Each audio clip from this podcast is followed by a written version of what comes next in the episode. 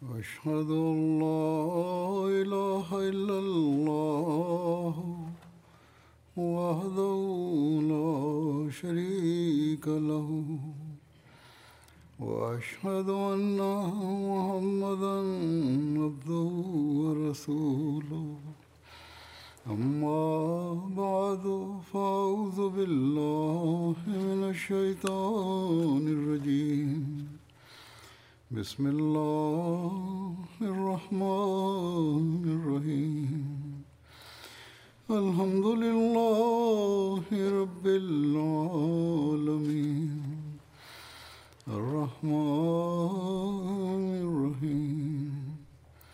مالك يوم الدين. إياك نعبد وإياك نستعين.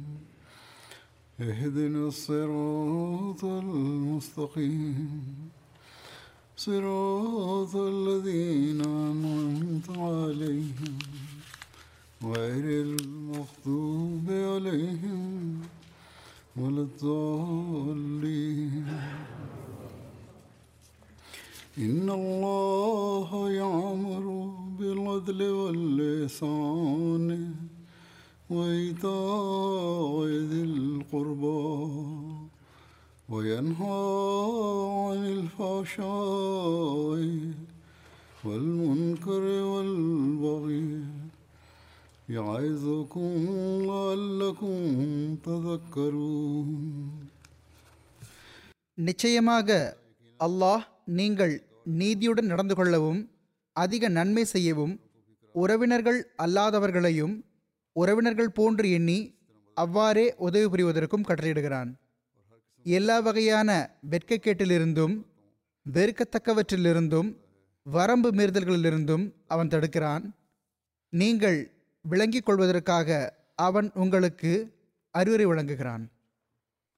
இந்த வசனம் ஒவ்வொரு ஜுமாவின் இரண்டாவது ஹுத்பாவிலும் இரு பெருநாள்களின் இரண்டாவது ஹுத்பாவிலும் ஓதப்படுகிறது. இதில் சில நன்மைகளை பற்றி கூறப்பட்டுள்ளது. அல்லாஹ் அவற்றை செய்வதற்கான கட்டளை பிறப்பித்துள்ளான். சில தீமைகளை பற்றி கூறப்பட்டுள்ளது. அல்லாஹ் அவற்றிலிருந்து தவிர்ந்திருக்குமாறு வழிகாட்டல் வழங்கியுள்ளான். தனது ஈமானை வலுப்படுத்துவதற்காக அல்லாஹ்வின் வழிகாட்டல்கள் படி அறிவுரைகள் படி அமல் செய்வதுதான் ஓர் உண்மையான நம்பிக்கையாளரின் அடையாளமாகும்.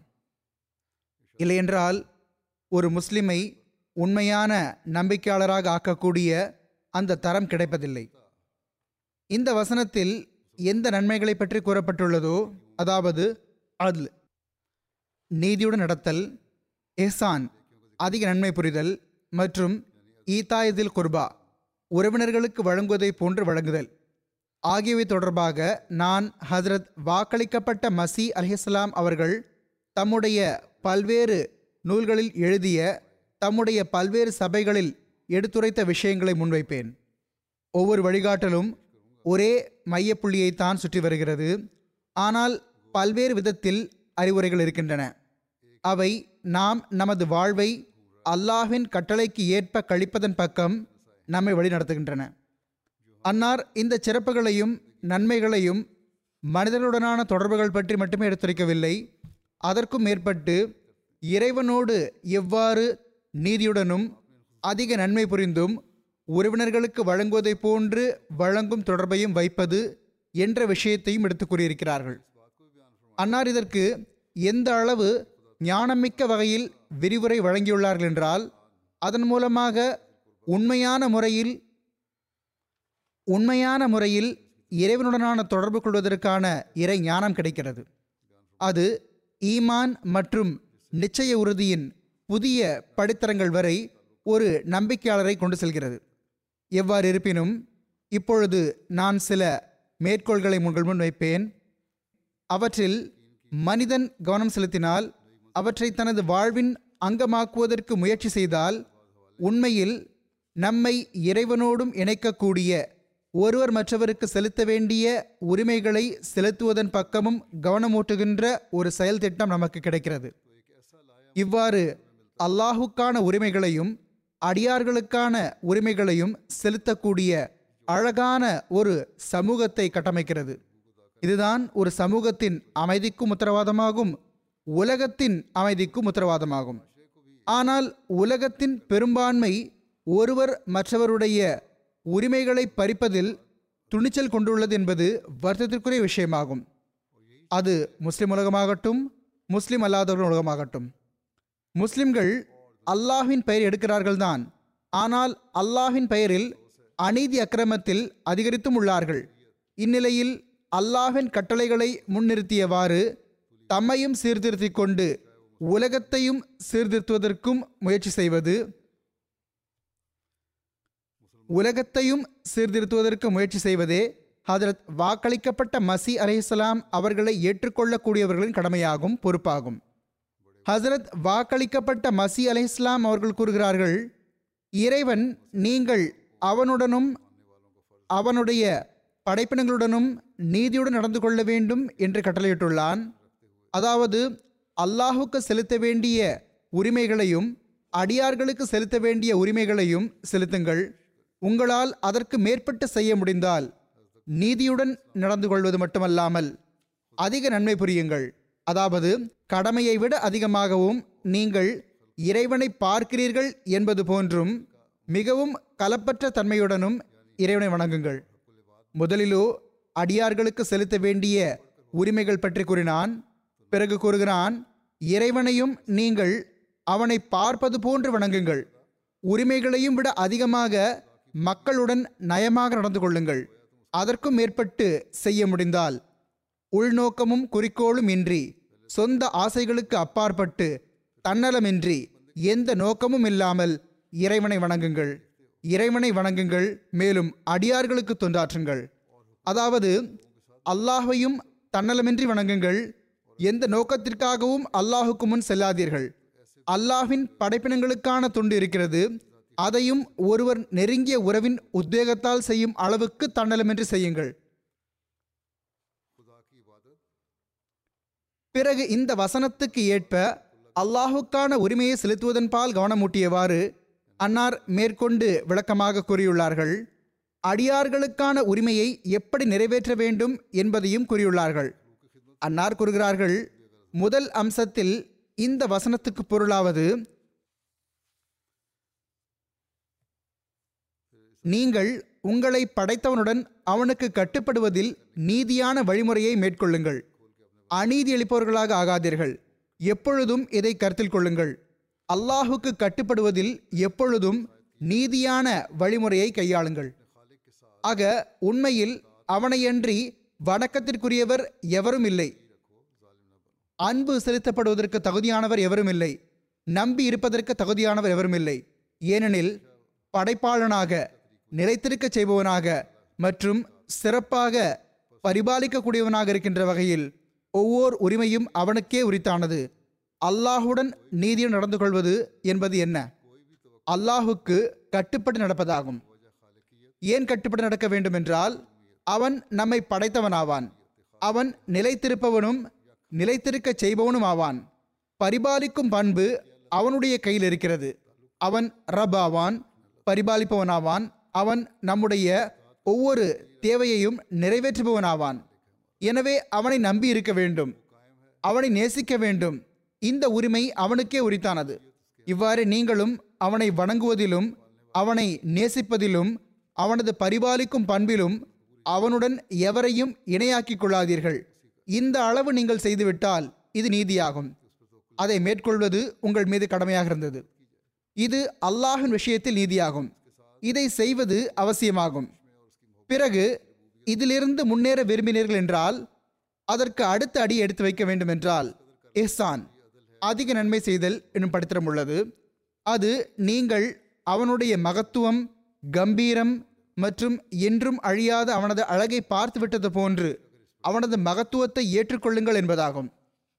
அந்த அளவு அவனுக்கு முன் உங்கள் இறை வணக்கங்களில் பண்பட்டவர்களாக ஆகிவிடுங்கள். அந்த அளவுக்கு அவன் மீதான அன்பில் உங்களை தொலைத்து விடுங்கள். அடுத்த அடி எஹ்சான் அதிக நன்மை செய்தல் ஆகும் அல்லாஹுக்கு மனிதன் அதிக நன்மை பயக்க முடியாது. ஆனால் இங்கு இதன் பொருள் நீங்கள் அவனுடைய மகத்துவத்தையும் கண்டுவிட்டது போன்று அவனுடைய கம்பீரத்தையும் பார்த்து விட்டது போன்று அவனுடைய பண்புகளையும் படித்துவிட்டது போன்று என்றும் அழியாத அவனுடைய அழகையும் பார்த்துவிட்டது போன்று அவனை வணங்குவதிலும் அவனுக்கு கண்ணியமும் மரியாதையும் அளிப்பதிலும் அவனை நேசிப்பதிலும் அவன் மீதான அன்பிலும் மிக அதிகமாக உங்களை தொலைத்து விடுங்கள் என்பதாகும். பிறகு கூறுகிறார்கள் இதற்கு பிறகு ஈதாயிதில் குர்பா உறவினர்களுக்கு கொடுப்பதைப் போன்று கொடுத்தல் எனும் படத்திரம் உள்ளது. அது உங்களுடைய இறை வணக்கம் உங்களுடைய நேசம் மற்றும் உங்களுடைய கீழ்ப்படிதல் ஆகியவற்றிலிருந்து செயற்கைத்தனமும் பாசாங்கும் முற்றிலும் அகன்றுவிட வேண்டும் என்பதாகும். முதலிலோ அதிக நன்மை புரிதல் என்ற வகையில் நீங்கள் செய்வதில் செய்யும் முயற்சியில் சிறிதளவு சிரமம் மேற்கொள்ள வேண்டி வரலாம் செயற்கையாக செய்ய வேண்டி வரலாம் ஏதாவது முயற்சி செய்ய வேண்டி வரலாம். ஆனால் அதற்கு பிறகு செயற்கைத்தனமும் பாசாங்கும் முற்றிலும் அகன்றுவிடக்கூடிய அளவிலான ஒரு தரத்தை நீங்கள் அடைந்துவிட வேண்டும். ஓர் உள்ளத்து உத்வேகத்துடனும் உணர்வுடனும் நீங்கள் அல்லாஹை வணங்கக்கூடியவர்களாக இருக்க வேண்டும். அவனுடைய மகத்துவத்தையும் கம்பீரத்தையும் அடையாளம் காணக்கூடியவர்களாக வேண்டும். நீங்கள் உங்கள் மூதாதையர்களை நினைவு கூறுவது போன்று மனதின் தொடர்பால் அவனை நினைவு கூற வேண்டும். ஒரு குழந்தை தன் அன்பிற்குரிய தாயை நேசிப்பது போன்று உங்களுக்கு அவன் மீது அன்பு இருக்க வேண்டும். பிறகு கூறினார்கள் இரண்டாவது அம்சத்தில் அடியார்களுக்கான உரிமையை செலுத்துதல் தொடர்பான அனுதாபம் உள்ளது. மனிதகுலத்தோடு தொடர்புடைய வகையில் இந்த வசனத்தின் பொருளாவது உங்கள் சகோதரர்கள் மற்றும் மனிதகுலத்தோடு நீதியுடன் நடந்து கொள்ளுங்கள். உங்களுடைய உரிமைகளுக்கும் மேற்பட்டு அவர்களிடம் எதையும் வேண்டாதீர்கள். நீதியில் நிலைத்து நில்லுங்கள். நீதியை நிலைநாட்டுங்கள். உங்களுடைய உரிமை உள்ள அளவிற்கு நீங்கள் அவர்களிடம் தாராளமாக கேளுங்கள். ஆனால் நீதியில் நிலைநின்றவாறு கேளுங்கள். தவறான வகை கோரிக்கையாக அது இருக்கக்கூடாது. இந்த படித்தரத்திலிருந்து முன்னேற விரும்பினீர்கள் என்றால் இதற்கு அடுத்து எஹ்சான் அதிக நன்மை புரிதல் எனும் படித்தரம் உள்ளது. அது நீங்கள் உங்கள் சகோதரரின் தீமைக்கு நிகரில் நன்மை புரிய வேண்டும் என்பதாகும்.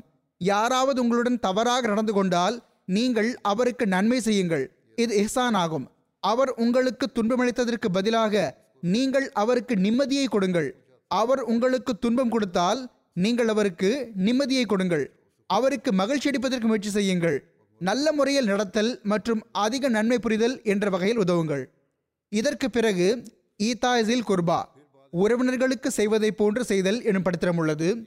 அது நீங்கள் எந்த அளவு உங்களுடைய சகோதரருக்கு நன்மை பயக்கிறீர்களோ அல்லது எந்த அளவு மனிதகுலத்திற்கு நன்மையை செய்தாலும் மதன் மூலம் எந்த ஒரு மற்றும் எவ்விதமான கைமாறான நன்மையையும் எதிர்பார்க்க கூடாது என்பதாகும். அதன் மூலம் எந்த எவ்விதமான நன்மையும் அவர் எதிர்பார்க்கக்கூடாது எந்த நன்மையும் நோக்கமாக இருக்கக்கூடாது மாறாக இயல்பாகவே எந்த ஒரு நோக்கமும் முன்னில்லாமல் நீங்கள் அதை செய்ய வேண்டும். இயல்பாக நடக்கக்கூடிய பணியை செய்யுங்கள். அதிக உறவு நெருக்கத்தின் உத்வேகத்தால் ஒரு நெருங்கிய உறவினர் மற்ற உறவினருக்கு நன்மை செய்வது போன்று செய்ய வேண்டும். ஓர் உறவினர் மற்றொரு உறவினருக்கும் ஒரு நெருக்கமானவர் தனக்கு நெருக்கமான மற்றவருக்கு நன்மை செய்வது போன்று நன்மை செய்யுங்கள். எந்த நோக்கமும் இருக்கக்கூடாது. மாறாக உள்ளத்து உத்வேகம் இருக்க வேண்டும். எனவே இது நல்லொழுக்க முன்னேற்றத்தின் இறுதி உச்சமாகும். அதாவது படைப்பினங்கள் மீது அனுதாபம் காட்டுவதில் தன்னலமான எந்த ஒரு எதிர்பார்ப்போ நோக்கமோ குறிக்கோளோ இடையில் இருக்கக்கூடாது. மாறாக சகோதரத்துவம் மற்றும் மனித நெருக்கத்தின் உத்வேகம் எந்த அளவு உயர்தரத்தில் வளர்ச்சியடைந்து விட வேண்டுமென்றால் தானாகவே எந்த செயற்கையுமின்றி எவ்வித நன்றி செலுத்தலுக்கான அவாவும் கொள்ளாமல் அதாவது எவ்வித நன்றி செலுத்தலுக்கான ஆசையும் கொள்ளாமல் அல்லது துவா செய்தல் அல்லது வேறு எவ்வகையான விளைவுக்கும் ஆசைப்படாமல் அந்த நன்மை வெறும் இயல்பின் உத்வேகத்தால் வெளிப்பட வேண்டும். ஒருவர் உங்களுக்கு நன்றி செலுத்த வேண்டும் அல்லது உங்களுக்காக ஒருவர் துவா செய்ய வேண்டும் அல்லது வேறு யாரிடமிருந்தாவது உங்களுக்கு ஏதாவது நன்மைக்கான ஆசை என்று எவ்விதமான ஆசையும் உங்களுக்கு இருக்கக்கூடாது. மாறாக அவருடனான நெருக்கத்தின் தொடர்பின் காரணமாக மட்டுமே இந்த பணி நடைபெற வேண்டும். ஆக இந்த அணுகுமுறையைத்தான் நாம் முதலில் ஒருவர் மற்றவருடன் மேற்கொள்ள வேண்டும். பிறகு அதை விரிவுபடுத்தியவாறு மற்றவர்கள் வரை எட்ட வைக்க வேண்டும். பிறகு அல்லாஹுக்கு செலுத்த வேண்டிய உரிமைகள் தொடர்பாக மேற்கொண்டு கூறுகிறார்கள். அல்லாஹுக்கான உரிமை என்ற கோணத்தில் இந்த வசனத்தின் பொருள் இதுவாகும். நீதியை கடைபிடித்தவாறு இறைவனுக்கு கட்டுப்பட்டு நடப்பாயாக. ஏனென்றால் எவன் உன்னை படைத்தானோ உன்னை பரிபாலித்தானோ எல்லா நேரமும் பரிபாலித்து கொண்டே இருக்கின்றானோ அவனுக்கு நீ கட்டுப்படுவதும் அவனுக்கான உரிமையாகும். அல்லாஹ் உங்களை படைத்தான் பரிபாலித்தான் பரிபாலித்துக் கொண்டும் இருக்கின்றான் உலகத்திற்கான ஏற்பாடுகளையும் செய்து தருகின்றான். எனவே நீங்கள் அவனுக்கு கட்டுப்படுவது அவனுக்கான உரிமையாகும். இதைவிட அதிகமாக உங்களுடைய அகப்பார்வை இருக்கிறதென்றால் பிறகு நீங்கள் உரிமையை நிறைவேற்றுவதற்காக மட்டுமல்லாமல் அதற்கும் மேற்பட்டு அதிக நன்மையை கடைபிடித்தவாறு அவனுக்கு கட்டுப்படுங்கள். முதலிலோ நீதி இருக்கிறது. அதாவது அவன் நம்மை படைத்தான் நம்முடைய தேவைகளை நிறைவேற்றுகிறான். எனவே நாம் அவனுக்கு கட்டுப்பட வேண்டும் என்பதை கருத்தில் கொள்ளுங்கள். இன்னும் சொல்வதாயின் அதைவிட அதிகமாக அல்லாஹ் உன் மீது புரிந்த பேரொருளுக்காக அவனுக்கு கட்டுப்பட நடப்பாயாக. ஏனென்றால் அவன் பேரொருள் புரிபவனாவான். அவனுடைய பேரொருள்கள் எண்ண முடியாத அளவுக்கு அதிகமாக இருக்கின்றன. அல்லாஹ் உங்கள் மீது புரிந்த பேரொருள்களை எண்ண ஆரம்பியுங்கள். பிறகு அவன் உங்கள் மீது புரிந்த பேரருள்களுக்கு கட்டுப்படுங்கள். இதுதான் எஹ்சான் என்பதன் தரமாகும். மேலும் கட்டுப்படும் பொழுது அதிக நன்மையும் கருத்தில் கொள்ளப்படும் அந்த தரமானது. அதில் நீதி என்ற தரத்தை விட மேலான படித்தரமாகும் என்பது வெளிப்படையான விஷயம். ஏனெனில் மனிதன் எந்நேரமும் படிப்பதும் பார்ப்பதும் பேரொருள் புரிபவனின் தோற்றத்தையும் உயர்ந்த பண்புகளையும் எப்பொழுதும் கண்முன் கொண்டு வருகிறது. எனவே இறைவனை பார்க்கிறீர்கள் என்பது போன்று இறைவனுக்கும் செய்யும் விஷயம் எஹ்சான் என்பதற்கான இலக்கணத்தில் இருக்கிறது. எனவே அதிக நன்மை என்ற வகையில் இருக்கும் பொழுது அதிக நன்மை என்பது யாதெனில் முஹ்சின் அதாவது பேரருள் புரிந்தவனுக்கு அல்லாஹுக்கும் அதிக நன்மை செய்ய முடியாது. அல்லாஹ் புரிந்த பேரல்களை நினைவு கூறுவது மனிதனை அதிக நன்மை செய்யக்கூடியவனாக ஆக்குகிறது. அல்லாஹ் புரிந்த பேரல்களை நினைவு கூறுவதற்காக அன்னார் கூறுகிறார்கள் அதற்கான வழிமுறை என்னவென்றால் யாராவது உங்களுக்கு அதிக நன்மை செய்கிறார் என்றால் அவருடைய தோற்றமும் அவருடைய தனிச்சிறப்புகளும் உங்கள் முன்னால் வந்து விடுகின்றன. ஆக அவை முன்வந்து விடும் பொழுது பிறகு அவனுடன் உங்களுடைய உள்ள தொடர்பு ஒன்று உருவாகிவிடுகிறது பிறகு அல்லாஹின் விஷயத்தில் இந்த தொடர்பு உருவாகும் போது பிறகு நீங்கள் களப்பற்றவர்களாக ஆகி அவனை வணங்குவீர்கள். நீங்கள் இறை வழிபாடு செய்யும் போது நீங்கள் இறைவனை பார்க்கிறீர்கள் என்ற சிந்தனை உங்களது உள்ளத்தில் உருவாகும் அளவுக்கு உங்கள் மூளையில் உதிக்கும் அளவுக்கு அந்த இறை வழிபாடு இருக்கும். பிறகு கூறுகிறார்கள் இறைவனை வணங்குபவர்கள் உண்மையில் மூன்று வகைப்படுவார்கள். முதலாவது திரையின் காரணமாகவும் காரணிகளை பார்ப்பதன் மூலமாகவும் இறைவனின் பேரொருளை நன்றாக பார்க்காத மக்களாவார்கள். அவர்கள் மீது திரை இருக்கிறது அல்லது அவர்களுக்கு காரணிகள் மீது அதிக நம்பிக்கை இருக்கிறது. எனவே அல்லாஹின் பேரொருள்களை அவர்களால் சரியாக புரிய முடியாது அறிய முடியாது. அந்த உத்வேகமும் அவர்களிடம் ஏற்படுவதில்லை. அறிய முடியாது என்பதனால் பேரொருள்களின் மகத்துவத்தின் மீது பார்வையை செலுத்துவதனால் உருவாகின்ற அந்த உத்வேகமும் உருவாவதில்லை. பேரொருள் புரிந்தவனின் மாபெரும் அருட்கொடைகளை எண்ணி பார்த்து இயங்கக்கூடிய அந்த அன்பு அவர்களிடம் உருவாவதில்லை. அல்லாஹை பற்றிய சரியான மனத்தோற்றமே உருவாகாத போது அவனுடைய தோற்றமே முன்வராத போது அவன் புரிந்துள்ள பேரருள்கள் பற்றிய சிந்தனையே உருவாகாத போது உண்மையில் அல்லாஹின் பரிபாலிக்கும் பண்பை பற்றி மனிதன் சிந்திக்கவே சிந்திக்காத போது பிறகு அந்த உத்வேகம் உருவாக முடியாது. அது பேரருள் புரிந்தவனின் மாபெரும் அருட்கொடைகளை எண்ணி பார்த்து அசைவில் வர ஆரம்பிக்கிறது. பிறகு பேரருள் புரிந்தவனின் மாபெரும் அருட்கொடைகளை எண்ணி பார்த்து உள்ளத்தில் உருவாகக்கூடிய அந்த மனநிலை உருவாகாது. மாறாக மேலோட்டமாக இறைவனின் படைக்கும் பண்புகள் முதலியவற்றை ஏற்றுக்கொள்கிறார்கள். அப்படிப்பட்ட மக்கள் ஆமாம் அல்லாஹ் படைப்பாளன்தான் அவன் நம்மை படைத்தான் தான் என்று அல்லாஹின் படைக்கும் பண்பை ஒட்டுமொத்தமாக ஒரு மேலோட்டமாக ஏற்றுக்கொள்கின்றனர். ஆனால் அவர்களுக்கு அதன் ஆழத்தை பற்றிய ஞானம் இருப்பதில்லை. இறைவனின் பேரருள்கள் எவற்றின் மீது ஆழிய பார்வையை செலுத்துவது அந்த உண்மையான படைப்பாளனை கண்ணுக்கு முன் கொண்டு வந்து விடுகிறதோ? அந்த விளக்கங்களை அவர்கள் ஒருபோதும் பார்ப்பதில்லை. அல்லாஹ் படைப்பாளனாக இருப்பதற்கான உரிமை நம்மிடம் என்ன எதிர்பார்க்கிறது என்பதை ஆழ்ந்து சிந்திப்பதில்லை. அதை ஆழமாக படிப்பதில்லை. ஏனென்றால் காரணிகளை வணங்குதல் என்னும் தூசுத்துகள் காரணிகளை ஏற்படுத்தும் உண்மையானவனின் தோற்றத்தை பார்ப்பதை விட்டும் தடுத்துவிடுகிறது. அவர்கள் மீது உலக காரணிகள் எனும் மாசு படிந்துள்ளது புழுதி படிந்துள்ளது. அதன் காரணமாக அவர்களுக்கு அல்லாஹின் சரியான தோற்றம் தென்படுவதில்லை. எனவே எந்த பார்வை மூலமாக உண்மையான வழங்கக்கூடியவனின் அழகை பார்க்க முடியுமோ அந்த தூய பார்வை அவர்களுக்கு கிடைப்பதில்லை. வழங்கக்கூடியவனான உண்மையாக வழங்கக்கூடியவனான அவனது அழகின் மீது பார்வையை செலுத்தவோ அவனை பார்க்கவோ அவர்களால் முடியாது. அவர்களுக்கு பார்வை கிடைப்பதே இல்லை. அவர்களின் குறைவான ஞானமானது காரணிகளை முன்னிறுத்துதல் என்ற களங்கமுடையதாக இருக்கிறது. அல்லாஹை பற்றி அவர்களுக்கு எந்த அளவு ஞானம் இருக்கிறதோ ஓரளவு அறிந்திருக்கின்றனரோ அதன் காரணமாக சில வேளை தொழுகின்றனர் சில வேளை தொழுவதில்லை.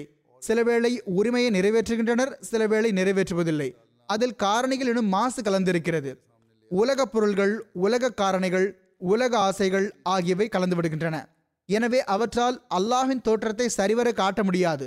அவர்களால் இறைவனின் பேரருள்களை சரியாக பார்க்க முடியாது என்பதனால் பேரருள்களை பார்க்கும்போது செலுத்த வேண்டி வருகின்ற அந்த கவனத்தை தாமும் அவன் பக்கம் செலுத்துவதில்லை. பேரருள் புரிந்தவனின் தோற்றம் கண்ணுக்கு முன் வந்து விடுவதற்கான அந்த முழுமையான கவனமே அவன் பக்கம் இல்லை.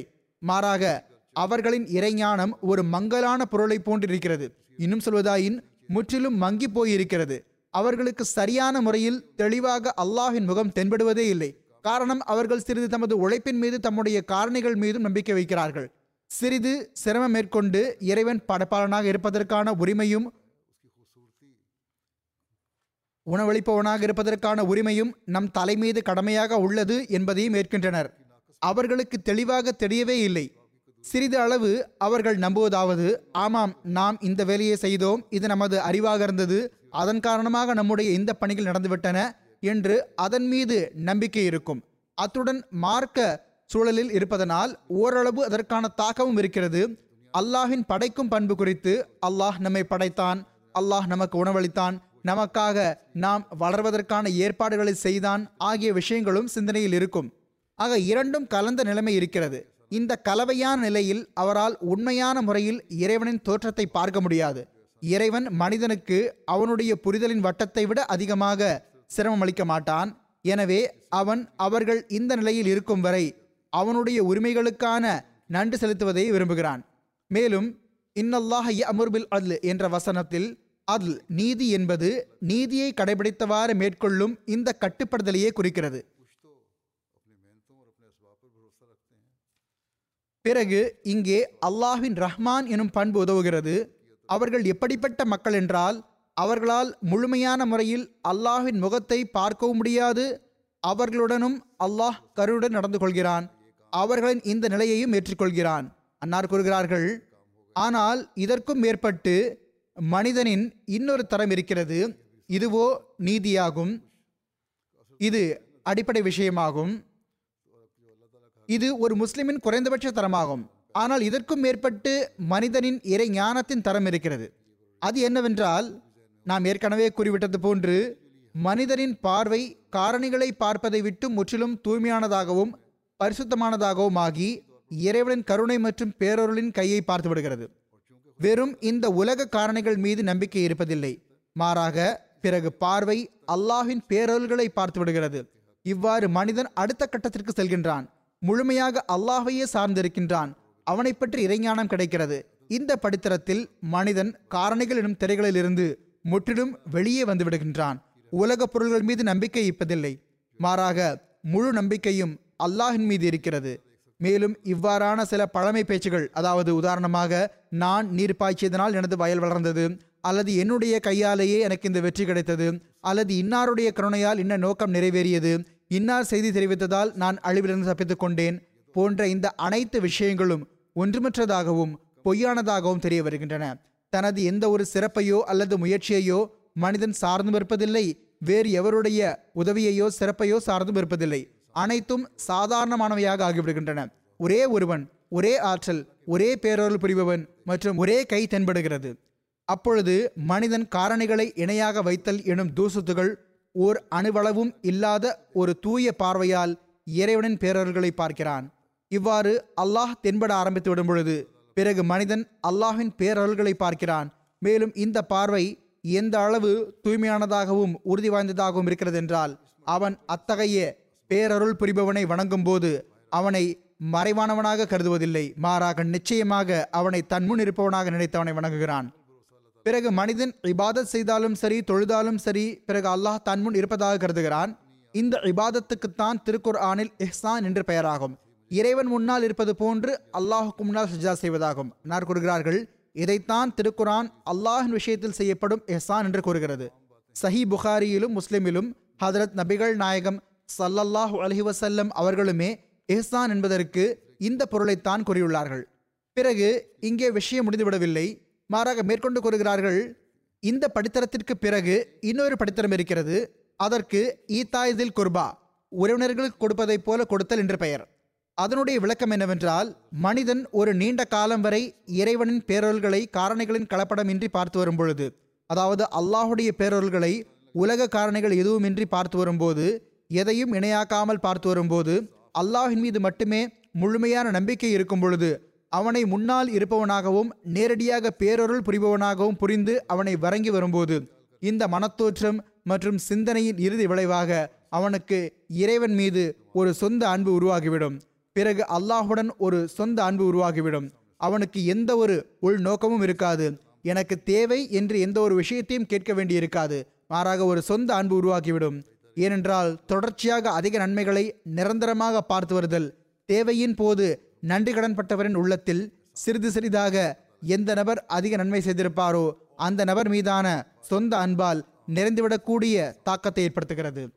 தொடர்ச்சியான பேரருள்களுக்கான உணர்வு அதை பார்வையிடுவது அதாவது அல்லாஹ் எவ்வாறு பேரருள் புரிகிறான் என்று அதை பார்த்து கொண்டிருப்பது அதற்கான புரிதலும் அதை பற்றிய இறை ஞானமும் உருவாகிவிடுதல். பிறகு என்னாகிறது? அதன் மூலம் அல்லாஹுடன் ஒரு தனிப்பட்ட அன்பு உருவாகி விடுகிறது. ஏனென்றால் இவ்வாறான தொடர்பு இருந்தால் ஒரு தனிப்பட்ட அன்பால் உள்ளம் நிறைந்து விடுகிறது என்பது அடிப்படை விஷயமாகும். அவனுடைய எல்லையற்ற பேரருள்கள் அந்த மனிதனை சூழ்ந்து கொண்டன. எனவே இந்த நிலையில் அவன் வெறும் பேரருள்களை கண்முன் நிறுத்தி மட்டுமே அவனை வணங்குவதில்லை. அதற்கும் மேற்பட்டு அவன் மீதான தனிப்பட்ட நேசம் மனிதனின் உள்ளத்தில் பதிந்து விடுகிறது. முதலில் வேண்டுவதற்காக இபாதத் செய்தல் பிறகு அல்லாஹையே அனைத்துமாக கருதி அவனை வணங்குவது புரிந்து கொள்வது ஏசான் என்ற வடிவில் ஆகிவிட்டது பிறகு அதைவிட அதிகம் முன்னேறி விடுவது. அதாவது எதையும் கேட்பதற்காக இவாது செய்வதில்லை. மாறாக ஒரு குழந்தைக்கு தன் தாயுடன் இருக்கும் சொந்த அன்பை போன்று அல்லாஹுடனான சொந்த அன்பின் காரணமாக அவர் அல்லாஹை நினைவு கூறுவார். அதன் காரணமாக அவர் அல்லாஹை வணங்குகிறார். எனவே இந்த படித்திரத்தில் அவர் இபாதத் செய்யும் போது இறைவனை பார்ப்பது மட்டுமல்ல அதற்கு மேற்பட்டு பார்த்துவிட்டு உண்மையான நேசர்களைப் போன்று இன்பமடையவும் செய்கின்றார். தன்னலமான நோக்கங்கள் அனைத்தும் இல்லாமலாகி அவருக்குள் சொந்த அன்பு உருவாகிவிடுகிறது. இந்த தரத்தை தான் இறைவன் ஈதாயதில் குர்பா உறவினர்களுக்கு கொடுப்பதை போன்று கொடுத்தல் என்று கூறியிருக்கிறான். இதையே இறைவன் இந்த வசனத்தில் சுட்டிக்காட்டியுள்ளான்.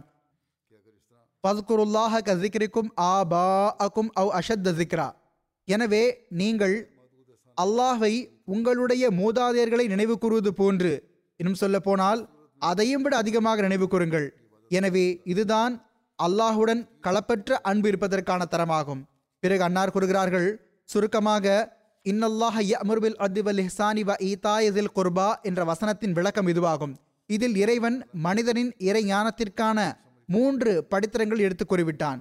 மூன்றாவது படித்தரத்தை சொந்த அன்பு எனும் படித்தரமாக கூறிவிட்டான்.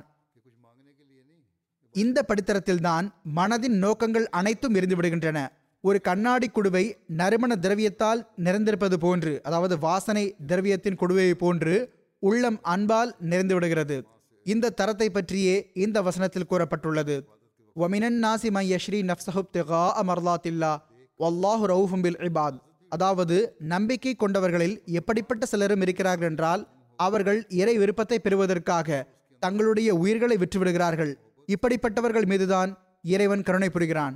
பிறகு கூறுகிறான் பலா மன் அஸ்லம வஜஹூ லில்லாஹி வஹுவ முஹ்சினும் ஃபலஹூ அஜ்ருஹு இந்த ரப்பி வலா ஹவுஃபுன் அலைஹிம் வலாஹும் யஹசனூன் அதாவது எவர்கள் தம்மை இறைவனிடம் ஒப்படைத்து விடுகிறார்களோ அவர்களே ஈடேற்றமடைந்தவர்களாவார்கள் அவனுடைய அருட்கொடைகளை கண்முன் நிறுத்திய வண்ணம் அவனை பார்ப்பது போன்று அவனை வணங்க வேண்டும். ஆக அத்தகைய மக்கள் இறைவனிடமிருந்து நற்கொழி பெறுகிறார்கள் அவர்களுக்கு எந்த அச்சமும் இல்லை அவர்கள் எந்த வேதனையும் அடைவதில்லை அதாவது இறைவன் மற்றும் இறைவனுடைய அன்பு அவர்களின் குறிக்கோளாக ஆகிவிடுகிறது இறைவனிடம் உள்ள அருட்கொடைகள் அவர்களின் வெகுமதியாக ஆகிவிடுகிறது பிறகு ஓரிடத்தில் கூறுகிறான் وَيُطْعِمُونَ الطَّعَامَ عَلَى حُبِّهِ مِسْكِينًا وَيَتِيمًا وَأَسِيرًا إِنَّمَا نُطْعِمُكُمْ لِوَجْهِ اللَّهِ لَا نُرِيدُ مِنكُمْ جَزَاءً وَلَا شُكُورًا எனவே இறைவன் மீதான நேசத்தில் மிஸ்கீன்கள் அனாதைகள் மற்றும் கைதிகளுக்கு உணவளிப்பவர்களே நம்பிக்கை கொண்டவர்களாவார்கள். அவர்கள் நாங்கள் இந்த உணவளிப்பதனால் உங்களிடம் இருந்து எந்த கைமாறும் நண்டு செலுத்துவதையும் எதிர்பார்ப்பதும் இல்லை எங்களுக்கு எந்த நோக்கமும் இல்லை. இந்த அனைத்து தொண்டுகள் மூலம் இறைவனின் தோற்றத்தை பார்ப்பது மட்டுமே எங்களது நோக்கமாகும் என்று கூறுகிறார்கள். அதாவது அல்லாஹ் எங்கள் மீது திருப்தி அடைந்து விட வேண்டும். அல்லாஹ் எங்களுக்கு மேற்கொண்டு தென்பட வேண்டும் என்பது மட்டும்தான் இந்த அனைத்து தொண்டுகளையும் ஆற்றுவதன் நோக்கமாகும். இப்பொழுது சிந்தித்து பார்க்க வேண்டும். இந்த அனைத்து வசனங்களிலிருந்தும் எந்த அளவு தெள்ள தெளிவாக தெரிய வருகிறது? திருக்குரான் இறைவணக்கம் மற்றும் நற்செயல்களின் உயர்மட்டமாக இறைநேசம் மற்றும் இறை திருப்தியை வேண்டுதல் உண்மையான உள்ளத்தோடு வெளிப்பட வேண்டும் என்பதையே வைத்திருக்கிறது. இந்த வசனங்களிலும் கூறப்பட்டுள்ளது போன்று அல்லாஹ்வின் உண்மையான நேசத்தை பெறுவதற்கு அவனுடைய படைப்பினங்களோடும் தனிப்பட்ட அனுதாபத்தையும் தொடர்பையும் உருவாக்க வேண்டும். அவர்களுக்கான உரிமையை ஒரு நம்பிக்கையாளரான அடியாரால் அல்லாஹை நேசிக்கக்கூடிய அடியாரால் சரியான முறையில் நிறைவேற்ற முடியும் நிறைவேற்றவும் செய்கிறார். பிறகு அன்னார் கூறுகிறார்கள் இறைவன் உங்களிடம் என்ன எதிர்பார்க்கிறான்? நூஹ் நபியின் கப்பல் என்ற நூலில் அன்னார் அறிவுரை வழங்கியவாறு இதை கூறியுள்ளார்கள். நீங்கள் முழு மனிதகுலத்தோடு நீதியுடன் நடந்து கொள்ள வேண்டும். பிறகு அதற்கும் மேற்பட்டு எவர்கள் உங்களுக்கு எந்த நன்மையும் செய்யவில்லையோ அவர்களுக்கும் நன்மை செய்யுங்கள். பிறகு அதற்கும் மேற்பட்டு இறைவனின் படைப்பினங்களுடன் நீங்கள் அவர்களின் நெருங்கிய உறவினர்களைப் போன்று தாய்மார்கள் பிள்ளைகளோடு நடந்து கொள்வதைப் போன்று அனுதாபத்துடன் நடந்து கொள்ளுங்கள். ஏனென்றால் அதிக நன்மை புரிதலில் தன்னை வெளிப்படுத்தும் ஒரு இயல்பும் மறைவாக இருக்கும். அதிக நன்மை புரிபவர் சில வேளை தனது நன்மைகளை சொல்லிக்காட்டியும் விடுகிறார். ஆனால் தாயை போன்று இயல்பான உத்வேகத்தோடு நன்மை செய்பவர் ஒருபோதும் தன்னை வெளிப்படுத்த மாட்டார்.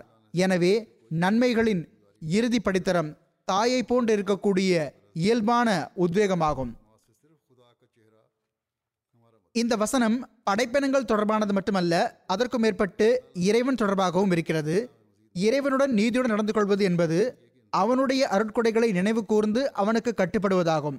இறைவனுக்கு அதிக நன்மை புரிவதன் பொருள் நீ அவனை பார்ப்பது போல் அவன் மீது நம்பிக்கை கொள்ள வேண்டும்.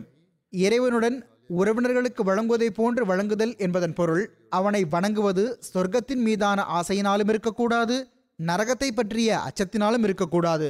மாறாக சொர்க்கமும் இல்லை நரகமும் இல்லை என்று கற்பனை செய்து கொண்டாலும் அப்போதும் அன்பின் உத்வேகத்திலும் கட்டுப்படுதலிலும் வித்தியாசம் ஏற்படக்கூடாது. இது இறைவனுடன் கொள்ளும் சொந்த அன்பாகும். முன்னர் கூறப்பட்ட விளக்கத்தின் சுருக்கம் இதுவாகும். இதை அன்னார் நூஹ் நபியின் கப்பல் எனும் நூலில் நமக்கு எடுத்துக் கூறியிருக்கிறார்கள். பிறகு அடியார்களுக்கான உரிமைகளின்பால் கவனமூட்டியவாறு அன்னார் மேற்கொண்டு கூறுகிறார்கள். அல்லாஹ் உங்களுக்கு நீங்கள் நீதியோடு நடந்து கொள்ளுங்கள். நீதிக்கும் அதிகமாக நீதியை கடைபிடிப்பது மட்டுமல்லாமல் அதிக நன்மை செய்யுங்கள்.